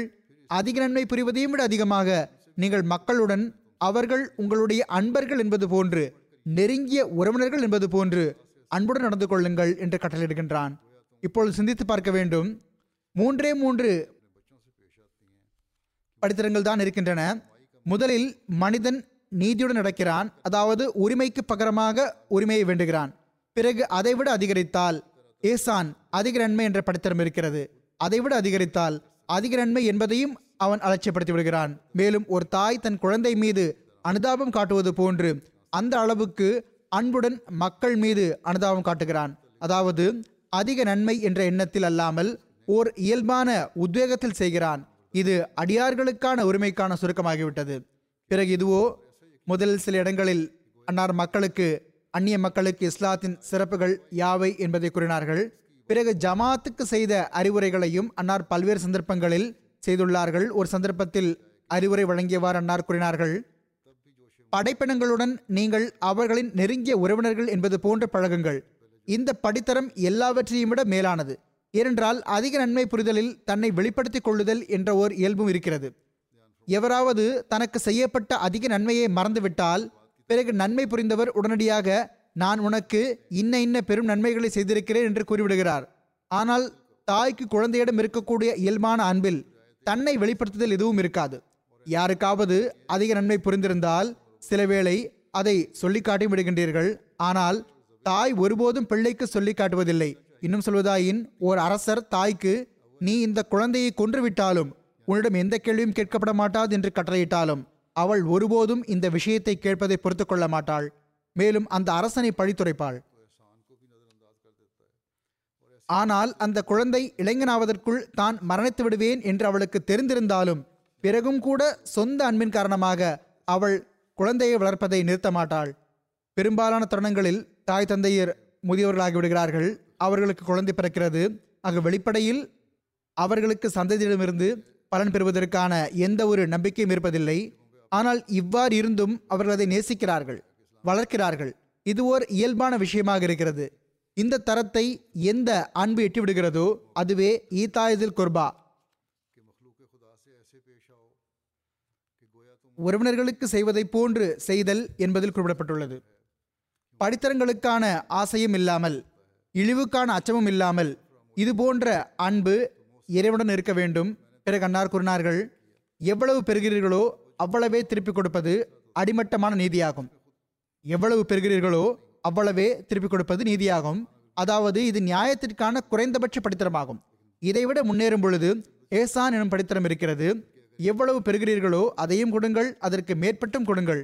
பிறகு இதற்கும் மேற்பட்டு ஈதாயதில் குர்பா உறவினர்களுக்கு கொடுப்பதைப் போன்று கொடுத்தல் என்ற படித்தரம் இருக்கிறது. ஒரு தாய் எந்த ஒரு கைமாறை பற்றிய எண்ணமும் இல்லாமல் இயல்பாக தன் குழந்தையை நேசிப்பது போன்று மற்றவர்களுக்கு நன்மை செய்யுங்கள். இறையடியார்கள் முன்னேற்றம் அடைந்து இப்படிப்பட்ட அன்பை பெற முடியும் என்பது திருக்குர் ஆணிலிருந்து நமக்கு தெரிய வருகிறது. நீங்கள் விரும்பினால் முன்னேற்றமடைந்து அல்லாஹுடனும் இப்படிப்பட்ட அன்பு கிடைத்துவிடுகிறது மனிதனின் அறிவுத்திறன் சிறியதல்ல. இறையருளால் இந்த விஷயங்கள் கிடைத்து விடுகின்றன. இன்னும் கூறுவதாயின் இவை பரந்த நல்லொழுக்கங்களுக்கு அவசியமானவையாகும். அன்னார் கூறுகிறார்கள் இறையடியார்கள் தாயின் அன்பிற்கான அனுமானமான அளவையும் விட அதிகமாக மனிதர்களை நேசிக்கிறார்கள் என்பதை நான் நம்புகிறேன். அடியார்களுக்கான உரிமையை செலுத்துவதற்காக தாய்மார்களையும் விட அதிகமாக மனிதர்களுடன் அன்பு செலுத்தப்படுகிறது. பிறகு அன்னார் கூறுகிறார்கள் அதிகமாக கட்டளையிடக்கூடிய ஆன்மாவின் சூழலில் இருக்கும் இரையச்சமுடவரின் நிலைதான் நீதி நிலையாகும். இந்த நிலையை சீர்திருத்துவதற்காக நீதியை கடைபிடிப்பதற்கான கட்டளை உள்ளது. தீமைகளிலிருந்து வெளியே வருவது மற்றும் தவறான சிந்தனைகளிலிருந்து வெளியே வருவது ஆகிய இதுவும் நீதி நிலையாகும். அதில் மனதை எதிர்க்க வேண்டி வருகிறது. பாவங்களிலிருந்து தப்பிப்பதற்காக மனதை எதிர்ப்பதும் நீதியின் ஒரு வகையாகும். உதாரணமாக ஒருவரின் கடனை செலுத்த வேண்டியிருக்கிறது. ஆனால் எப்படியாவது அதை நான் அமுக்கிவிட வேண்டும் என்று மனம் விரும்புகிறது என்றால் தற்செயலாக அதற்கான கால அளவும் கடந்து விடுகிறது என்றால் இந்த சூழ்நிலையில் ஆன்மா இன்னும் அதிகம் துணிந்து விடுகிறது இப்பொழுது சட்ட ரீதியாகவும் எந்த ஒரு பிடிப்பும் இருக்க முடியாது என்று அச்சமற்றதாகிவிடும். ஆனால் இது சரியல்ல. ஒருவரின் கட்டாயமாக செலுத்த வேண்டிய கடனை செலுத்துவதுதான் நீதியின் எதிர்பார்ப்பாகும். கடனை கட்டாய கடனை திருப்பி கொடுக்க வேண்டும். எந்த ஒரு சாக்குப்போக்கோ காரணமோ கூறி அதை அமுக்கக்கூடாது. சிலர் கடனை அமுக்குதல் குறித்த நேரத்தில் செலுத்தாமல் இருத்தல் என்று உள்ளார்கள். இன்னும் சொல்வதென்றால் முற்றிலும் எந்த நிலையில் சென்று விடுகிறார் என்றால் தெளிவான சான்று ஏதும் இல்லை என்றால் முழுமையாக மறுத்து விடுகிறார்கள். இவ்வாறு இருப்பினும் அல்லாஹ் அவர்களின் ஒவ்வொரு அமலையும் பார்க்கிறான் என்பதை அவர்கள் அறிய வேண்டும். இரண்டாவது இடைச்சல்களாக இதையும் குறிப்பிடுகிறேன். சிலவேளை கொடுக்கல் வாங்கலின் சண்டைகள் எதனால் ஆரம்பிக்கின்றன என்றால் மக்கள் பிறர் மீது தேவையில்லாத நம்பிக்கை வைக்கின்றனர் நம்புகின்றனர். ஆனால் எப்போது கொடுக்கல் வாங்கல் விவகாரம் வந்தாலும் நீங்கள் அதை எழுதி கொள்ளுங்கள் எழுத்து வடிவில் கொண்டு வாருங்கள் என்று அல்லாஹ் கட்டளையிட்டுள்ளான். இவர் எனக்கு நெருங்கிய உறவினராவார் நெருங்கிய நண்பராவார் எனவே நான் எழுதவில்லை என்று இருக்கக்கூடாது. இதன் மூலமாகவே சண்டைகள் ஆரம்பிக்கின்றன. இதன் மூலமாகவே பிறகு அதிகமாக கட்டளையிடக்கூடிய ஆன்மா மனிதனை தவறான செயல்களை தூண்டுவதற்கு முயற்சி செய்கிறது. எவ்வாறு இருப்பினும் அவற்றிலிருந்து தப்பித்து நீதியோடு செயல்படுவது ஒரு நம்பிக்கை கொண்டவரின் பணியாகும். அன்னார் கூறுகிறார்கள் நான் வருத்தத்தோடு கூற வேண்டி வருகிறது. சில மக்கள் இந்த விஷயங்களை பொருட்படுத்துவதில்லை. நமது ஜமாத்திலும் தமது கடன்களை செலுத்துவதில் மிக குறைவாகவே கவனம் செலுத்தும் இத்தகைய மக்கள் இருக்கிறார்கள். இது நீதிக்கு எதிரான விஷயமாகும். ஹதரத் நபிகள் நாயகம் சல்லல்லாஹ் அலைஹி அவர்களோ இப்படிப்பட்ட மக்களின் ஜனாசா தொழுகையை தொழ வைத்ததில்லை. எனவே உங்களில் ஒவ்வொருவரும் இந்த விஷயத்தை நன்றாக நினைவில் கொள்ளட்டும். கடன்களை செலுத்துவதில் சோம்பல் காட்டக்கூடாது. எந்த ஒரு வகையான துரோகம் மற்றும் நம்பிக்கையின்மையை விட்டும் விலகி ஓட வேண்டும். ஏனென்றால் இது அவன் இந்த வசனத்தில் பிறப்பித்துள்ள இறை கட்டளைக்கு எதிரானதாகும். பிறகு அன்னார் கூறுகிறார்கள் இதற்கு பிறகு அதிக நன்மைக்கான படித்திரம் உள்ளது. எவர் நீதியை கடைபிடிக்கிறாரோ அதற்கான எல்லைகளை முறிப்பதில்லையோ அல்லாஹ் அவருக்கு நல்வாய்ப்பும் ஆற்றலும் வழங்கிவிடுகிறான். அவர் நன்மையில் இன்னும் அதிகம் முன்னேறுகிறார். எதுவரை எனில் நீதியை மட்டும் கடைபிடிப்பதில்லை அதற்கும் மேற்பட்டு சிறிதளவு நன்மைக்கு பதிலாக மிகப்பெரிய நன்மை செய்கிறார். ஆனால் அதிக நன்மை புரியும் நிலையிலும் ஒரு பலவீனம் இன்னும் எஞ்சியிருக்கிறது அது என்னவெனில் ஏதாவது ஒரு தருணத்தில் அந்த நன்மையை சொல்லிக் காட்டியும் விடுகின்றார். உதாரணமாக ஒரு நபர் பத்து ஆண்டுகள் வரை ஒருவருக்கு உணவளிக்கிறார். அவர் எப்பொழுதாவது அவருடைய ஏதாவது ஒரு பேச்சை கேட்கவில்லை என்றால் அவரிடம் பத்து வருடங்களாக நீ எங்கள் உணவு கவலத்துக்கு அடிமையாயிருக்கிறாய் என்று கூறிவிடுகிறார். இவ்வாறு அந்த நன்மையை தாக்கமற்றதாக ஆக்கிவிடுகிறார். உண்மையில் அதிக நன்மை புரியக்கூடியவர்களுக்குள்ளும் ஒரு விதமான மறைவான வெளிகாட்டுதல் இருக்கிறது. எவர் அதிக நன்மை புரிகிறாரோ அவரிடம் வெளிக்காட்டுதல் மறைந்துள்ளது. ஆனால் மூன்றாவது படித்தரம் எல்லா விதமான மாசுகள் மற்றும் அசுத்தங்களை விட்டும் தூய்மையானதாகும். அது ஈத்தாயதில் குர்பா அதாவது உறவினர்களுக்கு கொடுப்பதை போன்று கொடுத்தல் என்ற படித்தரமாகும். நான் கூறுகிறார்கள் ஈத்தாயதில் குர்பா என்பதற்கான படித்தரம் இயல்பான நிலையின் படித்தரமாகும். அதாவது அந்த தரத்தில் மனிதனிடமிருந்து நன்மைகள் இயல்பான எதிர்பார்ப்பு இருப்பது போன்று வெளிப்பட வேண்டும். இதற்கான உதாரணம் ஒரு தாய் தன் குழந்தைக்கு பாலூட்டுவதை போன்றதும் அதை வளர்ப்பதை போன்றதும் ஆகும். இவன் பெரியவனாகி சம்பாதிப்பான் தனக்கு தொண்டு செய்வான் என்ற சிந்தனை கூட ஒருபோதும் அவளுக்கு வருவதில்லை. எதுவரை என்றால் ஒரு அரசன் நீ உன் குழந்தைக்கு பாலூட்டாமல் அதனால் அது மரணித்து விட்டாலும் கூட நீ பிடிக்கப்பட மாட்டாய் என்று கட்டளையிட்டாலும் சரி அந்த கட்டளையின் பேரிலும் குழந்தைக்கு பாலூட்டுவதை அவளால் விட முடியாது. இன்னும் சொல்வதாயின் அப்படிப்பட்ட அரசனை இரண்டு மூன்று தீய சொற்களில் ஏசுவாள் ஏனென்றால் அந்த வளர்த்தல் அவளுடைய ஓர் இயல்பான எதிர்பார்ப்பாகும். அது எந்த ஒரு நம்பிக்கையோ அல்லது அச்சத்தையோ அடிப்படையாக கொண்டதில்லை. இதே போன்று மனிதன் நன்மையில் முன்னேறி முன்னேறி எத்தகைய தரத்தை அடைந்து விடுகிறான் என்றால் அந்த நன்மைகள் ஓர் இயல்பான எதிர்பார்ப்பாக அவனிடமிருந்து வெளிப்படுகின்றன. ஆக இந்த நிலைதான் நிம்மதியடைந்த நிலை எனப்படுகிறது. பிறகு கூறுகிறார்கள் தாய் சுயம் தன் மீது துன்பத்தை தாங்கிக் கொள்கிறாள். ஆனால் குழந்தைக்கு நிம்மதி எட்ட வைப்பதற்கு முயற்சி செய்கிறாள். தான் ஈரமான இடத்தில் படுத்துக்கொள்கிறாள் ஆனால் அதற்கு படுக்கையில் காய்ந்த பகுதியில் இடமளிக்கிறாள். குழந்தை நோய்வாய்ப்பட்டால் பல இரவுகள் கண்வெளிக்கிறாள் பல வகையான கஷ்டங்களை சகித்துக் கொள்கிறாள். இப்பொழுது கூறுங்கள் தாய் தன் குழந்தைக்காக செய்வதில் செயற்கை அல்லது பாசாங்கக்கான ஐயம் எதுவும் இருக்கிறதா? இதுவோ களப்பற்ற அன்பின் காரணமாக செய்யப்படுகிறது. இறைவனுக்கான உரிமை மற்றும் அடியார்களுக்கான உரிமையை செலுத்துவதற்கு இந்த அன்பே ஒரு நம்பிக்கை கொண்டவரிடம் இருக்க வேண்டும். அன்னார் கூறுகிறார்கள் ஆக அல்லாஹ் கூறுகிறான் அதிக நன்மை என்ற படித்தரத்தை காட்டிலும் முன்னேறுங்கள். ஈத்தாயதில் குர்பா உறவினர்களுக்கு கொடுப்பதை போன்று கொடுத்தல் என்ற படித்தரம் வரை முன்னேறுங்கள். எந்த ஒரு வெகுமதியோ அல்லது பலனோ அல்லது தொண்டுக்கான சிந்தனையோ இல்லாமல் இயற்கையான இயல்பான உத்வேகத்தோடு இறை படைப்பினங்களுக்கு நன்மை செய்யுங்கள். நீங்கள் எந்த விதமான பாசாங்கோ அல்லது செயற்கைத்தனமோ ஒருபோதும் இல்லாத அளவுக்கு படைப்பினங்களுக்கு நன்மை செய்யுங்கள். அல்லாஹ் இன்னொரு சந்தர்ப்பத்தில் இவ்வாறு கூறுகிறான். லா நுரீது மின்கும் ஜசா அம் வலா ஷுக்கூரா அதாவது இறைவனை அடைதல் மற்றும் உயர் முன்னேற்றங்களை எட்டிய மனிதன் மேற்கொள்ளும் விதியாவது அவனுடைய நன்மை அல்லாஹுக்காக மட்டுமே இருக்கும். அவனுடைய உள்ளத்திலும் அவனுக்காக துவா செய்யப்பட வேண்டும் அல்லது அவனுக்கு நன்றி செலுத்தப்பட வேண்டும் என்ற சிந்தனை கூட இருக்காது. படைப்பினங்கள் மீது அனுதாபம் காட்டுவதற்காக அவனுடைய உள்ளத்தில் வைக்கப்பட்டுள்ள அந்த உத்வேகத்தின் எதிர்பார்ப்பால் மட்டுமே நன்மை செய்கிறான். இப்படிப்பட்ட தூய போதனையை நாம் தௌராத்திலும் கண்டதில்லை இஞ்சியிலும் கண்டதில்லை. ஒவ்வொரு பக்கத்தையும் நாம் படித்துள்ளோம். ஆனால் இது போன்ற தூய்மையான முழுமையான போதனையின் பெயரடையாளம் கூட தென்படுவதில்லை. பிறகு அன்னார் கூறுகிறார்கள் அல்லாஹ் இவ்வாறு கட்டளிடுகிறான் நன்மைக்கு பதிலாக நன்மை புரியுங்கள். நீதியை விட அதிகமாக அதிக நன்மைக்கான இடமும் சந்தர்ப்பமும் இருக்கிறதென்றால் அங்கு அதிக நன்மை புரியுங்கள். அதிக நன்மையை விட அதிகமாக நெருங்கிய உறவினர்களைப் போன்று இயல்பான உத்வேகத்தோடு நன்மை செய்வதற்கான சந்தர்ப்பம் என்றால் அங்கு இயல்பான அனுதாபத்துடன் நன்மை புரியுங்கள். இதன் மூலமாக அல்லாஹ் கூறுகிறான் நீங்கள் நடுநிலையின் எல்லையை கடந்து விடுங்கள். எந்நிலையிலும் நடுநிலையை பேண வேண்டும்.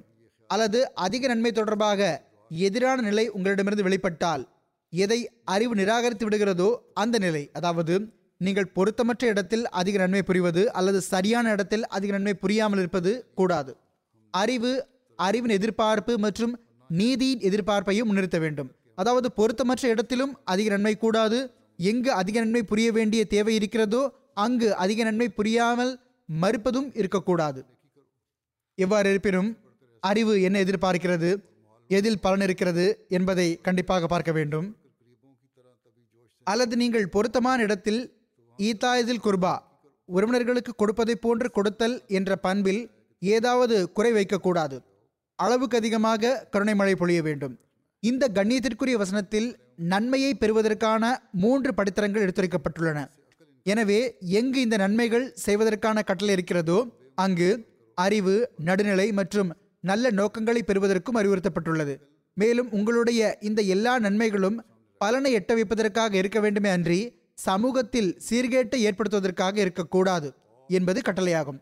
தாய் குழந்தையை அதிகமாக நேசித்தாலும் ஒருபோதும் அது கேட்கும் பொழுது அதன் கையில் நெருப்பு கங்கை வைக்க மாட்டாள். எனவே நன்மை மற்றும் நன்மையை நாடுவதே அசல் நோக்கமாகும். அதற்காக இந்த மூன்று நன்மைகளையும் செய்ய வேண்டும். அனார் கூறுகிறார்கள் முதல் படித்தரம் நன்மைக்கு பகரமாக நன்மை செய்வதாகும். இதுவோ குறைந்த படித்தரமாகும். தனக்கு நன்மை செய்த ஒருவருக்கு நன்மை செய்து கொண்டிருப்பது எனும் இந்த நல்லொழுக்கத்தை அடிமட்டத்தில் இருக்கும் சாதாரண மனிதனாலும் பெற முடியும். எந்த ஒழுக்கமான மனிதரும் இந்த நன்மையை செய்கிறார். இது அடிப்படை விஷயமாகும். இது ஒன்றும் உயர்ந்த நன்மை அல்ல. இதுவோ ஒழுக்கமாகும். இரண்டாம் படித்தரம் இதைவிட கடினமானதாகும். அது தாமாக முன்வந்து பிறருக்கு நன்மை செய்வது மற்றும் எவருக்கும் செய்ய வேண்டிய உரிமையாக அல்லாமல் அதிக நன்மை பயக்கும் விதமாக ஒருவருக்கு பலனளிப்பதாகும். இந்த படித்தரம் நடுத்தரமானதாகும். நன்மை செய்வது எவருக்குமான உரிமையாக அல்லாமல் ஒருவருக்கு நன்மை செய்வது பலன் சேர்ப்பது. இந்த நட்பண்பும் நடுத்தரமானதாகும் இடைப்பட்ட படுத்தரமாகும். ஏராளமான மக்கள் ஏழைகளுக்கு அதிக நன்மை செய்கிறார்கள். அதிக நன்மை செய்வதில் மறைமுகமான இந்த ஒரு குறைபாடும் உள்ளது. அதாவது அதிக நன்மை புரிந்தவர் நினைக்கிறார் நான் அதிக நன்மை செய்துள்ளேன். குறைந்தபட்சம் அவர் தான் செய்த நன்மைக்கு பகரமாக நன்றியை அல்லது துவாவை எதிர்பார்க்கிறார். இவ்வாறு நன்மை செய்யப்பட்ட ஒருவர் அவருக்கு எதிராக மாறிவிட்டால் அவரை நன்றி மறந்தவர் என கூறுகிறார். எவருக்கு அதிக நன்மை செய்திருக்கிறாரோ பேருதவி செய்திருக்கிறாரோ அவர் ஏதாவது காரணத்தினால் எதிராக ஆகிவிட்டால் பிறகு அவரை நன்றி மறந்தவர் என கூறுகிறார். சில வேளையில் நான் உனக்கு நன்மை செய்தேன் இவ்வளவு காலம் உனக்கு உதவினேன் அல்லது என்னிடமிருந்து நீ பலன் பெறுகிறாய் என்று தான் செய்த நன்மையின் காரணமாக அவர் மீது அவரது சக்திக்கு அப்பாற்பட்ட சுமையை சுமத்தி விடுகிறார். ஆக நன்மை செய்த மனிதர் அவரது ஆற்றலை விட அதிகமான சுமையை அவர் மீது சுமத்தி விடுகிறார். மேலும் தான் செய்த நன்மையை அவருக்கு நினைவூட்டுகிறார். அதிக நன்மை புரிபவர்களை எச்சரிப்பதற்காக அல்லாஹ் இவ்வாறு கூறுகின்றான். லா துபுத்திலு சதகாத்திக்கும் பில் மன்னி வல் அதா. அதாவது அதிக நன்மை செய்பவர்களே நீங்கள் உண்மையின் அடிப்படையில் செய்ய வேண்டிய தான தர்மங்களை உங்களின் பேருதவிகளை நினைவுபடுத்தியும் துன்பமளித்தும் வீணடித்து விடாதீர்கள். இப்படிப்பட்ட பேருதவிகள் உங்களுக்கு எந்த பலனும் அளிக்காது. என்று இத்தகைய மக்களுக்கு அல்லாஹ் எச்சரிக்கை விடுத்துள்ளான். நீங்கள் தான தர்மங்களை செய்கிறீர்கள் என்றால் உண்மையின் அடிப்படையில் செய்ய வேண்டும். செய்த நன்மையை நினைவுபடுத்த வேண்டும் என்றால் பிறகு உங்களின் நன்மைகள் அனைத்தும் வீணாகிவிட்டன. அதாவது சதகா தான தர்மங்கள் என்ற சொல் சிதுக் உண்மை என்ற சொல்லிலிருந்து வெளிப்பட்டதாகும். எனவே உள்ளத்தில் உண்மையும் களப்பற்ற தன்மையும் இல்லை என்றால் அந்த சதக்கா சதக்காவாக இருப்பதில்லை. மாறாக அது வெளிக்காட்டும் செயலாக ஆகிவிடுகிறது. சுருக்கமாக அதிக நன்மை செய்பவர்களிடம் இந்த ஒரு குறைபாடும் இருக்கிறது. சில நேரத்தில் கோபத்திற்குள்ளாகி தனது நன்மையையும் நினைவூட்டி விடுகின்றார். இதன் காரணமாகவே இறைவன் அதிக நன்மை செய்கின்றவர்களை எச்சரித்துள்ளான். நன்மையை பெறுவதற்குரிய மூன்றாம் நிலையாக இறைவன் இதை கூறியிருக்கிறான். அதாவது அதிக நன்மை செய்கிறோம் என்ற எண்ணம் அறவே இருக்கக்கூடாது. நன்றி தெரிவிப்பார்கள் என்பதன் மீது பார்வையும் இருக்கக்கூடாது. மாறாக மிகவும் நெருங்கிய உறவு போன்று. உதாரணமாக ஒரு தாய் அனுதாப உணர்வின் காரணமாக மட்டுமே தனது பிள்ளைக்கு நன்மை புரிவது போன்று அனுதாப உணர்வுடன் நன்மை செய்ய வேண்டும். இந்த நிலைதான் நன்மையை பெறுவதற்குரிய இறுதி படித்திரமாகும். இந்த நிலைதான் நன்மை பெறுவதற்குரிய இறுதி படித்திரமாகும். இதைவிட முன்னேறுவது சாத்தியமே இல்லை. ஆனால் இறைவன் நன்மையை பெறுவதற்குரிய இந்த எல்லா வகைகளையும் தகுந்த இடம் மற்றும் சந்தர்ப்பத்தோடு பொருத்தியுள்ளான். இந்த நன்மைகள் தத்தமது இடத்தில் பயன்படவில்லை என்றால் பிறகு இவை தீமைகளாகிவிடும் என்று மேற்குறிப்பிட்ட வசனத்தில் இறைவன் தெளிவாக கூறிவிட்டான். இதுவும் எச்சரிக்கையாகும். நன்மைகள் அவற்றிற்கான இடத்தில் செய்யப்படவில்லை என்றால் சரியாக செய்யப்படுவதில்லை என்றால் உலகில் குழப்பத்தை ஏற்படுத்துகின்றன என்றால் பிறகு அவை நன்மைகளாக இருக்காது தீமைகளாக ஆகிவிடும். நீதிக்கு பதிலாக வெட்கக்கேடாக ஆகிவிடும். அடுத்த பகுதியை பற்றி சிறிதளவு குறிப்பு வந்துவிடுகிறது. அதில் தீமைகளிலிருந்து தவிர்ந்திருப்பதற்கான நீதி பிறகு தீமையாக மாறிவிடுகிறது. அதாவது வரம்பு மீறி செயல்பட்டால் அது அசுத்தமான நிலையாக ஆகிவிடும். இவ்வாறே அதிக நன்மைக்கு பதிலாக நிராகரிப்பு நிலை உருவாகிவிடும். இது அதிக நன்மையாக இருக்காது. இவ்வாறு பிறகு மனிதன் நிராகரிப்பவன் ஆகிவிடுவான். அதாவது எந்த நிலையை அறிவும் நிலையான உள்ளமும் நிராகரிக்கிறதோ அது ஈதா இதில் குர்பா. உறவினர்களுக்கு கொடுப்பதை போன்று கொடுத்தல் என்பதற்கு பதிலாக வரம்பு மீறலாகிவிடுகிறது அதாவது பொருத்தமற்ற இடத்தில் வெளிப்படும் அந்த அனுதாப உணர்வு ஒரு தீய சூழலை உருவாக்கிவிடும். உண்மையில் பகி என்ற அரபு சொல் அளவுக்கு அதிகமாக பொழிந்து வயல்களை நாசமாக்கும் மழைக்கு கூறப்படும். கடமையை செலுத்துவதில் குறை வைப்பதற்கும் பகை என்று கூறப்படும். அல்லது கடமையானதை தாண்டிச் செல்வதும் பகை எனப்படும். செலுத்த வேண்டிய கடமையில் குறைவு ஏற்பட்டு விட்டால் அதையும் பகை என்பார்கள். கடமையானதை விட அதிகம் செய்தால் அங்கு பகைய என்ற சொல் பயன்படும். சுருக்கமாக இந்த மூன்று நிலைகளிலும்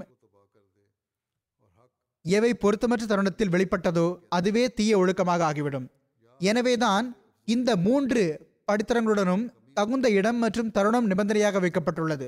நீதி அதிக நன்மை செய்தல் மற்றும் உறவினர்கள் மீது காட்டப்படுவது போன்ற அனுதாபம் காட்டுதல் ஆகிய இவற்றை மட்டும் நல்லொழுக்கம் என்று கூற முடியாது என்பதனை நினைவில் கொள்ள வேண்டும். மாறாக இவை அனைத்தும் மனிதனின் இயல்பான நிலைகளும் இயல்பான ஆற்றல்களும் ஆகும் அறிவு முதிர்ச்சி பெறாத குழந்தைகளிடமும் இவை காணப்படுகின்றன. ஆனால் இந்த பண்புகள் நல்லொழுக்கமாக அமைய அறிவு இருப்பது நிபந்தனையாகும்.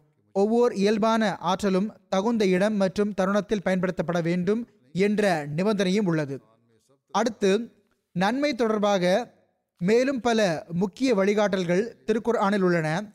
அவை தகுந்த இடம் மற்றும் தருணத்தில் பயன்படுத்தப்பட வேண்டும் என்பதை சுட்டிக்காட்டுவதற்காக. அரபு மொழியில் குறிப்பிட்டு கூறுவதற்காக வரும் அலிஃப் லாம் என்பதுடன் சேர்த்து பயன்படுத்தப்பட்டுள்ளது.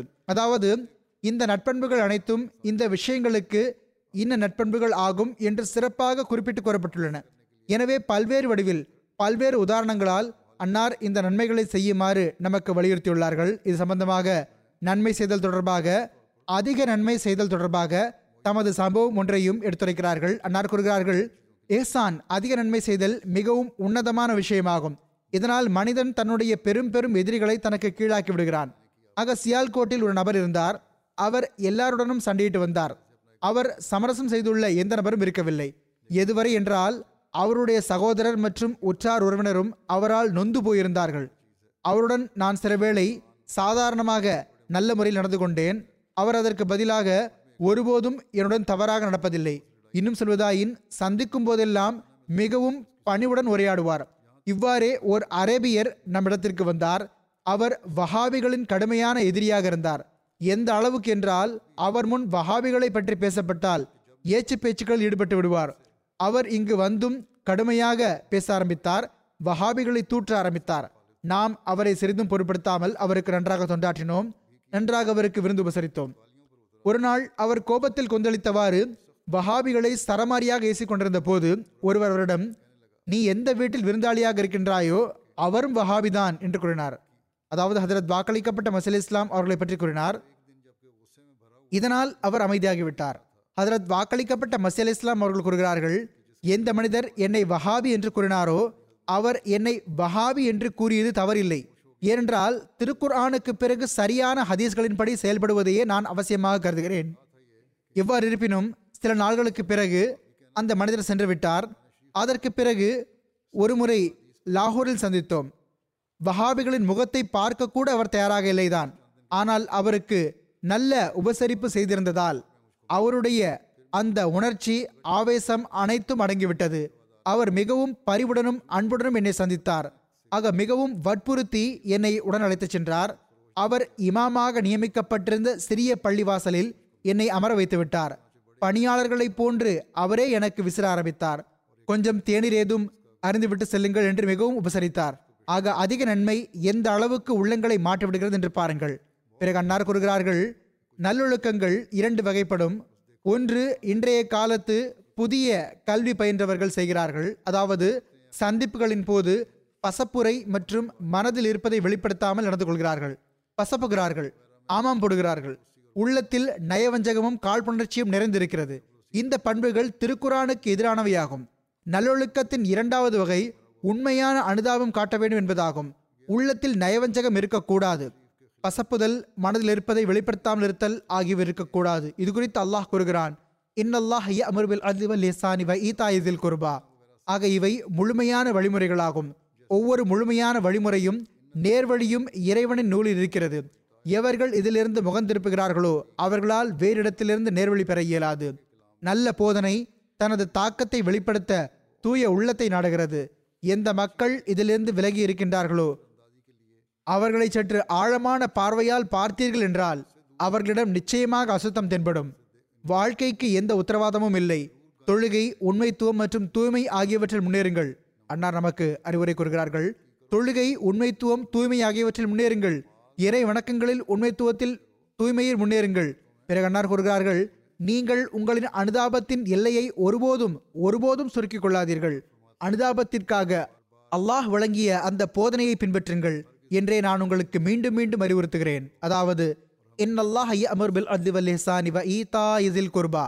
அதாவது முதலாவதாக நீங்கள் நன்மை செய்வதில் நீதியை கருத்தில் கொள்ளுங்கள். எவர் உங்களுக்கு நன்மை செய்கிறாரோ நீங்களும் அவருக்கு நன்மை செய்யுங்கள்.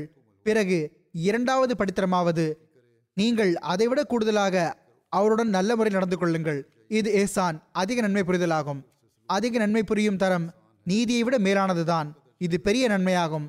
ஆனால் சில சமயங்களில் அதிக நன்மை செய்பவர் தான் செய்த நன்மையை சொல்லிக் காட்டுவதற்கான சாத்தியம் உள்ளது. ஆனால் இவை அனைத்தையும் விட மேலான ஒரு தரம் உள்ளது. மனிதன் சொந்த அன்பு என்ற வகையில் இருக்கும் நன்மையை செய்ய வேண்டும். அதில் நன்மையை வெளிப்படுத்துவதற்கான எந்த பங்கும் இருக்காது. ஒரு தாய் தன் குழந்தையை வளர்ப்பது போன்று இருக்க வேண்டும். அவள் இந்த வளர்ப்பிற்கு பகரமாக எந்த வெகுமதியையும் நல்ல முறையில் நடந்து கொள்வதையும் எதிர்பார்ப்பதில்லை. மாறாக ஓர் இயல்பான உத்வேகமாக அது இருக்கிறது. அவள் தன் குழந்தைக்காக எல்லா சுகத்தையும் நிம்மதியையும் தியாகம் செய்து விடுகிறாள். அன்னார் கூறுகிறார்கள் நீ குழந்தைக்கு பால் கொடுக்க கூடாது என்று அரசரே கூறினாலும் அவள் அரசரை பழித்துரைப்பாள். அன்னார் கூறுகிறார்கள் எனவே இயல்பான தரம் வரை அதை எட்ட வைக்கக்கூடிய அளவுக்கு நன்மை செய்ய வேண்டும். ஏனென்றால் ஒரு விஷயம் முன்னேற்றம் அடைந்து அடைந்து தனது இயல்பான மேன்மை வரை சென்றடைந்து விடும் பொழுது அப்போது அது முழுமை பெறுகிறது. அன்னார் அலி இஸ்லாம் கூறுகிறார்கள் முழு உலகத்துடனும் நீங்கள் நீதியுடன் நடந்து கொள்ளுங்கள் என்று இறைவன் கட்டளையிடுகிறான். அதாவது எந்த அளவிற்கு உரிமை உள்ளதோ அந்த அளவிற்கே பெறுங்கள். மனித சமுதாயத்துடன் நியாயமாக நடந்து கொள்ளுங்கள். இதற்கும் மேற்பட்டு இந்த கட்டளை உள்ளது. நீங்கள் மனித சமுதாயத்திற்கு அதிக நன்மை செய்யுங்கள். அதாவது எந்த நடைமுறை உங்கள் மீது கடமை இல்லையோ நல்ல முறையில் நடந்து கொள்வது மட்டும்தானோ அவ்வாறே நடந்து கொள்ளுங்கள். ஆனால் அதிக நன்மையில் ஒரு குறை மறைந்துள்ளது. அதாவது நன்மை செய்பவர் சில சமயங்களில் கோபம் கொண்டு தான் செய்த நன்மையை நினைவூட்டியும் விடுகிறார். ஆகையால்தான் இந்த வசனத்தின் இறுதியில் ஒரு தாய் தன் குழந்தைக்கு நன்மை பயப்பது போன்று மனித சமுதாயத்துக்கு நீங்கள் நன்மை செய்யுங்கள் என்று கூறப்பட்டுள்ளது. ஏனென்றால் அந்த நன்மை வெறும் இயல்பான உத்வேகத்தால் செய்யப்படுகிறது. எந்த வெகுமதியின் நோக்கத்தோடும் செய்யப்படுவதில்லை. இந்த நன்மைக்கு பதிலாக இந்த குழந்தை எனக்கும் ஏதாவது செய்ய வேண்டும் என்ற எண்ணமே உள்ளத்தில் இருப்பதில்லை. எனவே மனித சமுதாயத்திற்கு செய்யப்படும் அந்த நன்மையின் முழுமை தரம் இந்த மூன்றாவது தரமாகும். இதை ஈத்தாயதில் குர்பா உறவினர்களுக்கு கொடுப்பதை போன்று கொடுத்தல் என்ற சொற்கள் கூறப்பட்டுள்ளது. எனவே நன்மையை தம்மவர்களுக்கு மட்டுமல்லாமல் அதற்கும் மேற்பட்டு எல்லாருடனும் நன்மை செய்யுமாறும் வெகுமதியின்றி நன்மை செய்யுமாறும் கட்டளையிடப்பட்டுள்ளது. இந்த தரத்தில்தான் இறைவனும் கிடைக்கின்றான். அல்லாஹுடனான தொடர்பு குறித்தும் இதை கூறியுள்ளார்கள். ஹதரத் வாக்களிக்கப்பட்ட மசி அலி இஸ்லாம் அவர்கள் தம்முடைய நூல்களிலும் தம்முடைய சபைகளிலும் இது தொடர்பாக எண்ணற்ற முறை வலியுறுத்தி கூறியுள்ளார்கள். இஸ்லாத்தின் சிறப்புகளில் மிகப்பெரிய ஒரு சிறப்பு மற்ற எந்த மார்க்கத்தின் போதைகளிலும் இல்லாதது என்று இதை கூறியுள்ளார்கள். எனவே அல்லாஹுடனான தொடர்பின் தரத்தை பெறுவதற்கும் அடியார்களுக்கான உரிமைகளை செலுத்துவதற்கும் இதன்படி செயல்பட முயற்சி செய்வது நமது பணியாகும். அல்லாஹ் நமக்கு இதற்கு ஏற்ப நம் வாழ்வை கழிப்பதற்கான நல்வாய்ப்பு வழங்குவானாக. நாம் நம்முடைய இறை வணக்கங்களின் தரத்தையும் உயர்ந்த வகையில் பெறுபவர்களாக இருப்போமாக. அடியார்களின் உரிமைகளை செலுத்தக்கூடியவர்களாக இருப்போமாக. குறிப்பாக ஒருவர் மற்றவருடன் அன்பு நெசத்திற்கான உறவையும் உலகத்திற்கே ஒரு முன்னுதாரணமாக திகழும் வண்ணம் ஏற்படுத்தி கொள்ளக்கூடியவர்களாக இருப்போமாக.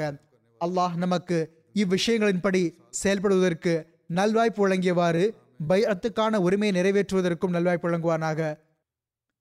மனித சமுதாயத்துடன் அனுதாபத்தோடு நடந்து கொள்வோம் என்பது அன்னாரிடம் செய்யும் பையத்திலும் நிபந்தனையாக உள்ளது. ஒவ்வொரு ஜுமாவும் நாம் அல்லாஹின் இந்த சொற்களை கேட்டு நன்மைகளில் முன்னேறுதல் மற்றும் நம்மை சீர்திருத்திக் கொள்தல் ஆகியவற்றின் பக்கம் நமக்கு கவனமூட்டக்கூடியதாகவும் இருக்கட்டுமாக. அவ்வாறு இல்லை என்றால் நமக்கும் மற்றவர்களுக்கும் எந்த வித்தியாசமும் இருக்காது. அல்லாஹ் நமக்கும் மற்றவர்களுக்கும் ஒரு தெளிவான வித்தியாசத்தை காட்டுவானாக. இது குறித்து ஒரு இடத்தில் ஹதரத் வாக்களிக்கப்பட்ட மசல் இஸ்லாம் அவர்கள் மிகவும் வேதனையுடன் கூறியுள்ளார்கள்.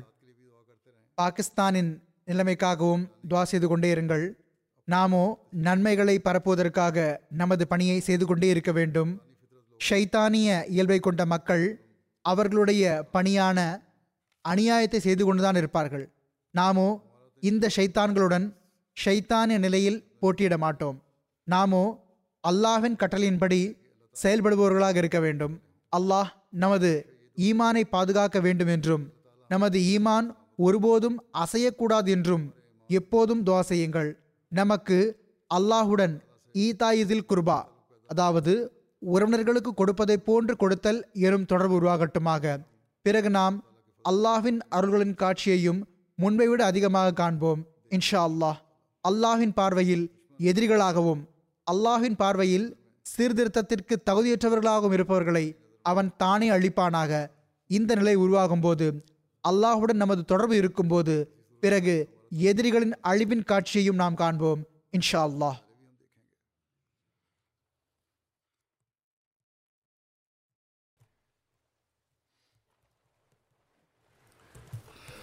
الحمد لله الحمد لله نحمده ونستعينه ونستغفره ونؤمن به ونتوكل عليه ونعوذ بالله من شرور أنفسنا ومن سيئات أعمالنا.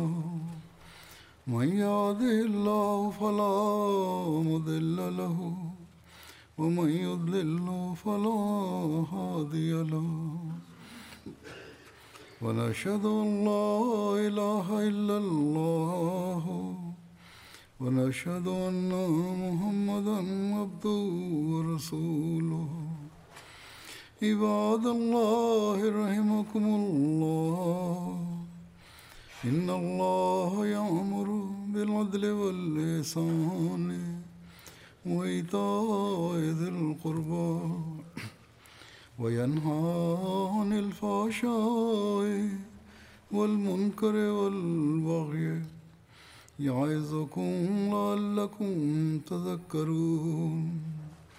اذكروا الله يذكركم وادعوه يستجب لكم. ولذكر الله أكبر.